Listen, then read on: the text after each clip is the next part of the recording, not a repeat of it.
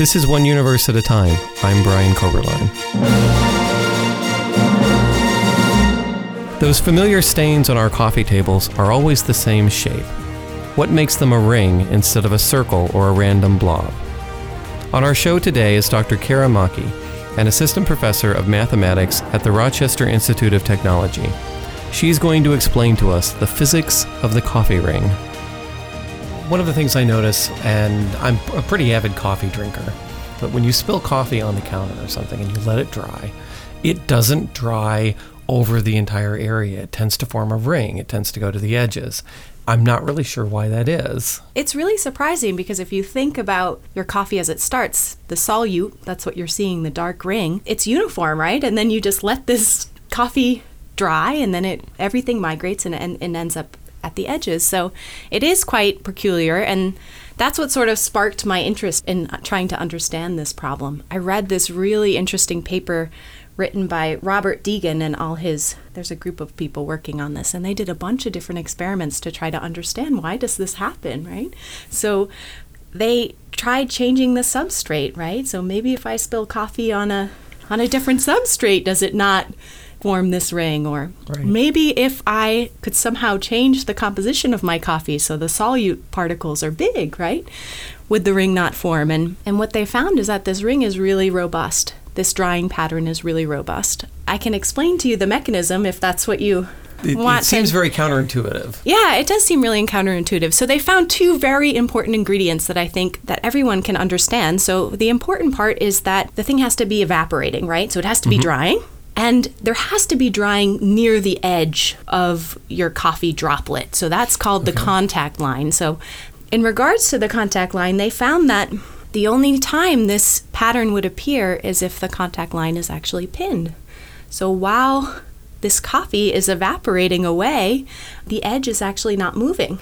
It's not moving so, in, which we what you would think would happen, right? Right. As something is evaporating, you would think that there's less volume, right? So therefore, right. the edge has to move in. Is this a surface tension thing? It, it kind of um, holds there, or? I don't think people know the answer. So some people argue that you could think of the surface as being really rough, mm-hmm. and perhaps that's what's pinning the contact line there, or some people argue maybe the solute, or you could think of the solute as a particle. Perhaps that's pinning the contact line, but I think that's still a debate about what's happening there. So, okay. but get, as long as it's fixed, then as, that's that's one of the things you have to have. That's right. So what's happening is the contact line is fixed, right? But you're losing fluid there, right? But it's not moving in, right? So there mm-hmm. has to be a flow with inside this droplet of coffee that's carrying the particles from the center of the drop to the edge. Stuff has to evaporate and because that point is moving, it's actually kind of flowing out towards the edge. Imagine the edge is fixed, but it's losing mass, right? right? And so somehow you have to replenish that fluid that's being lost. That's the flow inside the droplet, right? That's carrying okay. all these particles to the edge and forming this coffee ring. So Deegan was able to sort of, in coworkers, were able to tease this out in some experiments that they did. For example, if they took their coffee and spilled it on a table, but then they covered it, they covered mm-hmm. the droplet and they covered it with a container that only had a hole in the tippity in the top in the top in the, the center top. yeah in the center of the drop right what they were doing there is they were changing how how evaporation was happening and they mm-hmm. were only letting more or less the drop was mostly evaporating in the center right. and not at the edge and they found that that would lead to a uniform pattern so they could do these nice simple experiments to show that you really need evaporation at the edge then what they did to show that the pinning was important is they spilled their coffee on, on Teflon. and then they showed that the contact line no longer stays pinned, right? So okay. there's something special about this smooth Teflon that allows, as it's evaporating, the edge actually moves in, right? Mm-hmm. Because there's less volume there. So, so those are the two sort of experiments they did to verify that these two things were important. They did a bunch of other experiments to verify that the other things weren't important, right? So, so how does that connect to what you've been doing? So I read this paper. I was really excited about it, and there was one paragraph in the paper that got me really interested and and something that they couldn't explain. So they did all these experiments, and mind you, well, I, am sure they did a little, ex- some of the experiments with coffee, but they were mm-hmm. mostly thinking, they were mostly using water. And inside the water, they put different size particles. And the particles are, right, to mimic the solute of the coffee.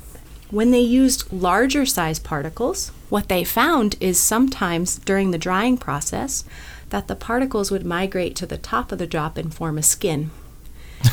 and they weren't sure. They just had a whole paragraph commenting that the skin appeared when they used larger size particles. So when I say larger, they're only a micron um, in diameter. These these spheres that they right, put so in. A thousandth of a millimeter. That's right. That's right.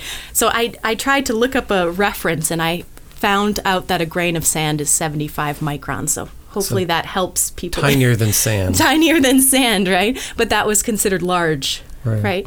And so they found the skin formed and they didn't understand why. So that was what I set out to try to identify. So, what is the mechanism causing this skin to form? Now, they still got the coffee ring. So, what would happen is the skin would form early on and then it would break up and all the particles would go to the That's edge. That's interesting. Yeah. You would think maybe that the larger particles, you wouldn't form the edge because the flow wouldn't move the particles as much. Ah, yes. But they're still tiny enough that they just. They're still small enough, enough that works. They, yeah, okay. Yeah. So that's what got me, this one paragraph in this paper that I was reading got me really excited about this. And I thought, well, maybe I can use some math to try to understand. What can I tease out this mechanism? Can I determine what it is using some mathematical modeling? That's kind of a classic thing in, in science where they're they're looking at one particular f- process and there's this one little strange thing that they just kind of make in passing and somebody else goes yoink? Yes exactly. I'll take that. Let's see what that can do with that. Yes yes. So so what did what did you find in this aspect of forming the layers? Yeah so i went after trying to model it. Basically what the model suggests is that at the interface, so you have this droplet of liquid that's sitting on top of the substrate. It has particles in it and it's evaporating. And you can think of this interface as like a windshield wiper. So mm-hmm. as it's evaporating, the interface is moving down, right? It's getting mm-hmm. right, and it's collecting particles at the surface. It's right. collecting. As it shrinks down, it's actually gathering more particles because there's nowhere for them to go. Exactly. When these particles start to pile up, you can imagine that a mechanism of, of, movement for them would be diffusion, right? So if many of them start to pile up, they form a concentration gradient. But maybe there's a better way I can try to describe that, right? Um, and so then diffusion starts to kick in, and these particles start to get pushed out from this region. Right. They, right? they want to be there, but there's not enough space for them to be exactly. there, so they get pushed out of the way. Then. Exactly. Okay. Exactly. So it's this competition between these two effects, right? So you can imagine the interface is collecting them like a windshield wiper, mm-hmm. right? And then diffusion is trying to kick them out of the way, right? Getting them out of this small area. When you have larger size particles, diffusion is weaker. And so this effect is, is weaker. And so the evaporation is sort of winning. This okay. windshield wiper effect is sort of winning and, and is collecting the particles at the interface. So at least that's what our model hints at. It suggests that's the mechanism. Now, so bigger particles get there, and then they're not moving. They're not. They can't. They can't diffuse as quickly as small, okay. smaller particles. It reminds me kind of if you had a rock concert, you know, and all the kids want to get to the front, but if you had all these six foot tall football players or something in the front, it's like, oh, not moving. Right, right, right, right. exactly, exactly. Right. They don't get out of the way. They don't get out of the way. Right, right. So that's what our model suggests. But whenever you sit down to write write a mathematical model, you have to decide what you think the important physics are because you can't include everything in your model. Otherwise, it would be way too big and way too complicated to even to begin to study we did leave out a bunch of effects that could perhaps be playing a role, but this is what at least where we're starting, right? So now you could imagine designing some sort of experiments to test this hypothesis, right? right? so now you have some like simulations, yeah. right? So now we have a hypothesis of what's happening. Oh, that's cool. Yeah. What I find interesting about it is that it, it really kind of shows how different disciplines can interact. I mean, my background's in physics and astronomy, and your background's in mathematics. Right. And in physics, we tend to look at mathematics are the, the tool builders. They, they go off and contemplate weird abstract things and then when they come up with some useful tool we'll grab it and actually use it in the real sciences right and what you're doing is grabbing the physics and using it in mathematics. So you're coming at it from a different approach exactly. and, and still coming to a solution that models reality. The nice thing that I like about my work is that I do get to inter- interact with a bunch of different people, right? So I can talk to chemical engineers or maybe mechanical engineers that are doing these experiments, right? So right. I did have an undergraduate try to do these experiments here at RIT. um, so we tried to use our the confocal microscope here to try to image these particles and see if we could see the skin form. And she did a great job getting that project up and running, but we anyone who's an experimentalist will understand this, right? You have to have the environment just right, and there's all these different parameters that you're Yeah. playing around with. And we could never quite see this skin form. We couldn't get the machine to do what we wanted it to do, and Right. get the environment to do what we wanted it Well, to that, do. that's pretty common in experimental physics, though. We think of it as you set up the lab and then you get success. You say eureka and you're done, and it's not. It's a lot of you know tweaking and swear words, and right. sometimes right. it doesn't work at all. right, right. Which uh, for me has always been that way with math. You know, it's like, oh, you try this math.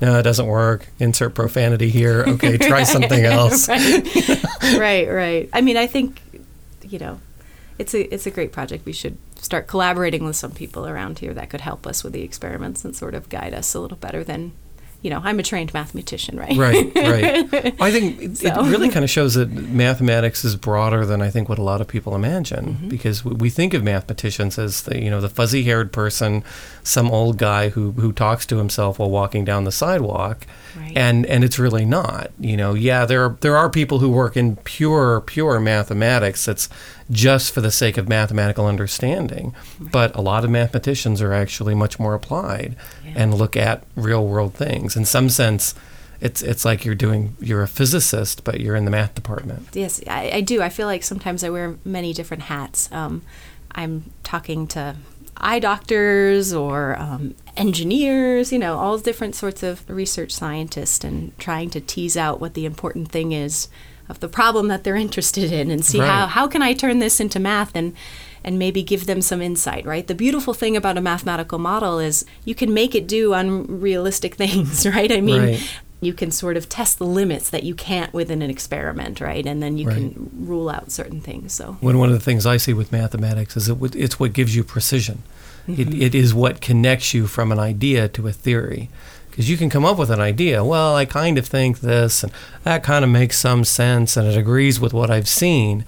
But you really need the mathematics to be able to say, at what rate does this happen? When does this change to that? In order to have that precision, you need the language of precision which mathematics gives you. Yeah. The beautiful thing too about thinking about applications is sometimes the application informs the math. You know, Mhm. like it pushes a new theory out, and sometimes the math informs the, the physics or the application. So it really goes both ways, you know? Like Yeah. the mathematics community is growing because, you know, we are working on these applications and we are trying to make the math agree with what's being seen, right? Or- Right, Or, trying to b- use the right math tools to explain what's being seen. So it's much wider than you think. I mean, Right. they, they're in finance and physics and everything else. Right. Yeah, the, the influence of mathematics and, and physics, for example. I mean, the classic one is Newton, who developed calculus, Right. or one of the people who developed calculus, in order to be able to do physics. Uh, I reminded the other way around of Riemann. Who did curved spaces rather than Euclidean spaces? And of course, all the physicists were like, "Yeah, that's fun. Go off and do your abstract mathematics." And then Einstein comes along and says, "Guess what? Riemann was right. oh, can we use your tools now?"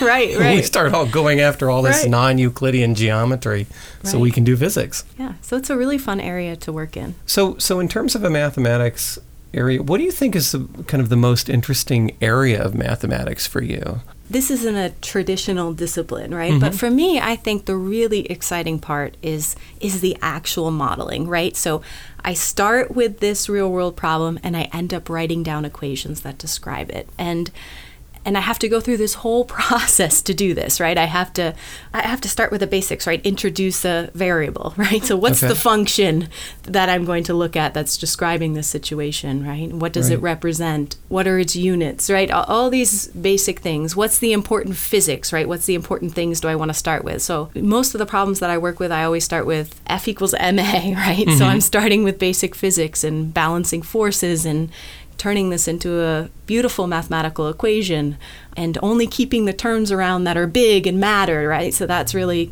a fun part of math. You're listening to One Universe at a Time. I'm your host, Brian Koberlein. We've been talking with Dr. Kara Maki, an assistant professor of mathematics at the Rochester Institute of Technology, about the physics of coffee rings. In the second half of our show, Dr. Maki gets to turn the tables and interview me. She would like to know what gravitational waves are and how they might be detected. So gravitational waves, they come up in the news a lot. What are these waves? Gravitational waves are something that came out of general relativity. So, one of the things about general relativity is that gravity isn't just simply a force, it's a curvature of space and time. So that when you have mass in a region, it will bend space around it. And so, if you imagine uh, a mass that's moving, say a star orbiting another star, as they're moving, they are creating ripples in that curvature of space and time, and those radiate out from this area as gravitational waves. Very interesting. So I guess you answered my next question of what produces gravitational waves, Any, right? technically, any mass, but what we like to look for is large masses. So neutron stars or white dwarfs or something like that would be the strong masses close together. And when you say look for, what do you mean? Look like who's looking for them and There are various teams trying to find a, a, direct detection of gravitational waves, and and the basic idea is that if you have a gravitational wave passing through an area, then because it's a ripple in space as it goes through, the distances between objects would shift very slightly. You would get this this kind of oscillation of distance, so that as the gravitational wave goes through, you would see this ripple, and then you would say, "Aha, that's a gravitational wave that we've measured directly." So can I think about it like two buoys or something, and I throw a really big rock? That would be a good analogy. Yeah, if you if you had, for example, you tossed a rock into a pond, Okay. and then you had two small buoys next to each other. When the ripple went by, you would see them oscillate relative to each other, and you'd be able to say, "Ah, there's there's a gravitational wave." So how do you see this oscillation, or how is it measured? Or This is the real challenge because if you calculate how much these things would oscillate, you're talking about the fraction of a width of an atom. And so, in order to do this, you have to apply statistics and analyze the data out of the noise. The setup typically is a, a laser interferometer. So, what you would do is you would have a, a mirror and then other mirrors, say four kilometers away, down a long tube, and then you bounce light waves off of these mirrors. And if those mirrors oscillate a little bit, then the time for the light to go back and forth would shift, and, and the interference pattern that you would see would shift. And so you try and measure that small oscillation with laser light. how do you go about small vibrations. vibrations? Somebody walking in, in the general vicinity of it can cause oscillations. Since, since they're so tiny, any of these, you know, a car driving by, anything would cause these things to, to oscillate. And so what you have to do is you have to measure the oscillation of these things. And then you have to subtract out all of the noise. And the real challenge, both just from an experimental standpoint and from a mathematical standpoint, is that the signal is on the same order as the noise. Right. So it's kind of like trying to hear a conversation in the middle of a hurricane. Can they be seen as controversial? Or Well, I think I think some people would see them as controversial. In in astrophysics, we wouldn't see them as controversial Okay. because we have never had any direct evidence of gravitational waves. We haven't been able to detect them directly. But we do have a lot of indirect evidence. One comes from just the fact that general relativity works over and over and over again. All I the see. experimental tests that we've done of general relativity works. And one of the predictions of general relativity is that there should be gravitational waves. okay, We also have indirect evidence of gravitational waves. If you look at pulsars, pulsars are these things that are dense neutron stars, and as they rotate, they will flash beams of, of radio energy or some other type of energy towards us. Mm-hmm. And so we can hear them as, you know, pop, pop, pop, pop, pop, pop, pop, pop, very, very, very precisely as they rotate. Well, we can measure precisely how they're moving because of that. So if you have a pulsar that happens to be orbiting another large star or a neutron star, what we would call a binary pulsar, then as that oscillates, you can measure the period of its orbit very precisely. And we've had some pulsars where we've seen this, and if you measure them over time, you can actually measure that their period is decaying, their orbit is decaying. And they're decaying because, according to general relativity, the gravitational waves are radiating away energy.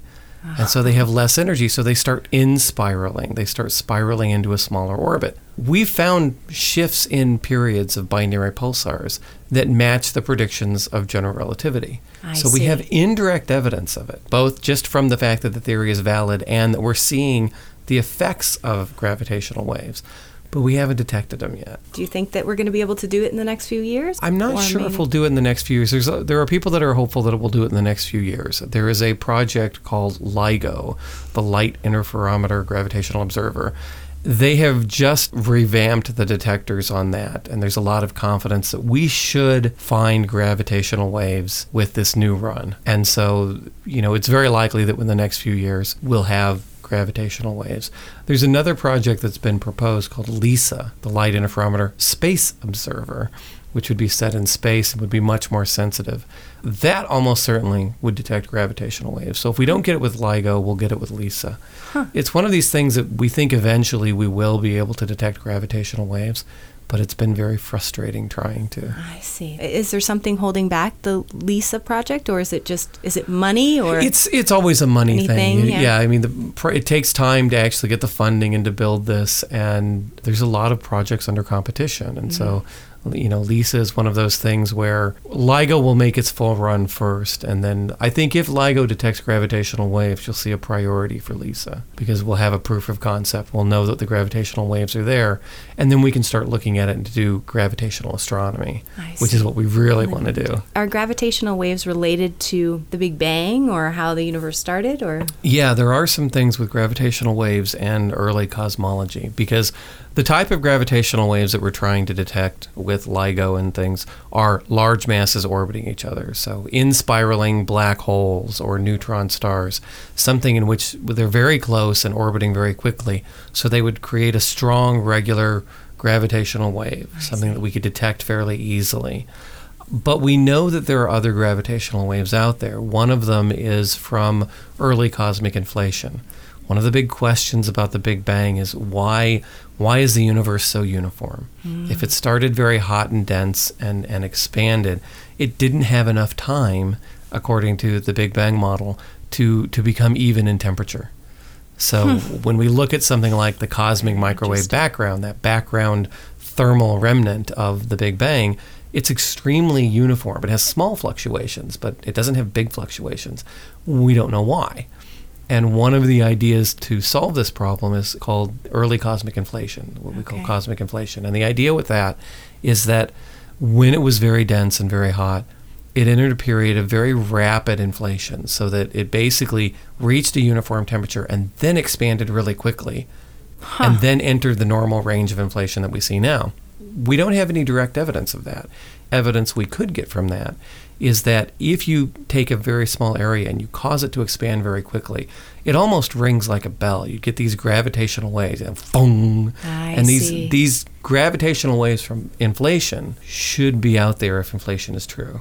And this is where the Bicep 2 experiment, the thing that had a big controversy Right, about, right. we've discovered the Big Bang. And right, stuff, and right. That's what I was thinking about. yeah, and and that is trying to detect the the evidence of those gravitational waves. Mm-hmm. And again, it's frustratingly on the noise level because the same type of signal that we would get from gravitational waves, we'd also get from things like dust.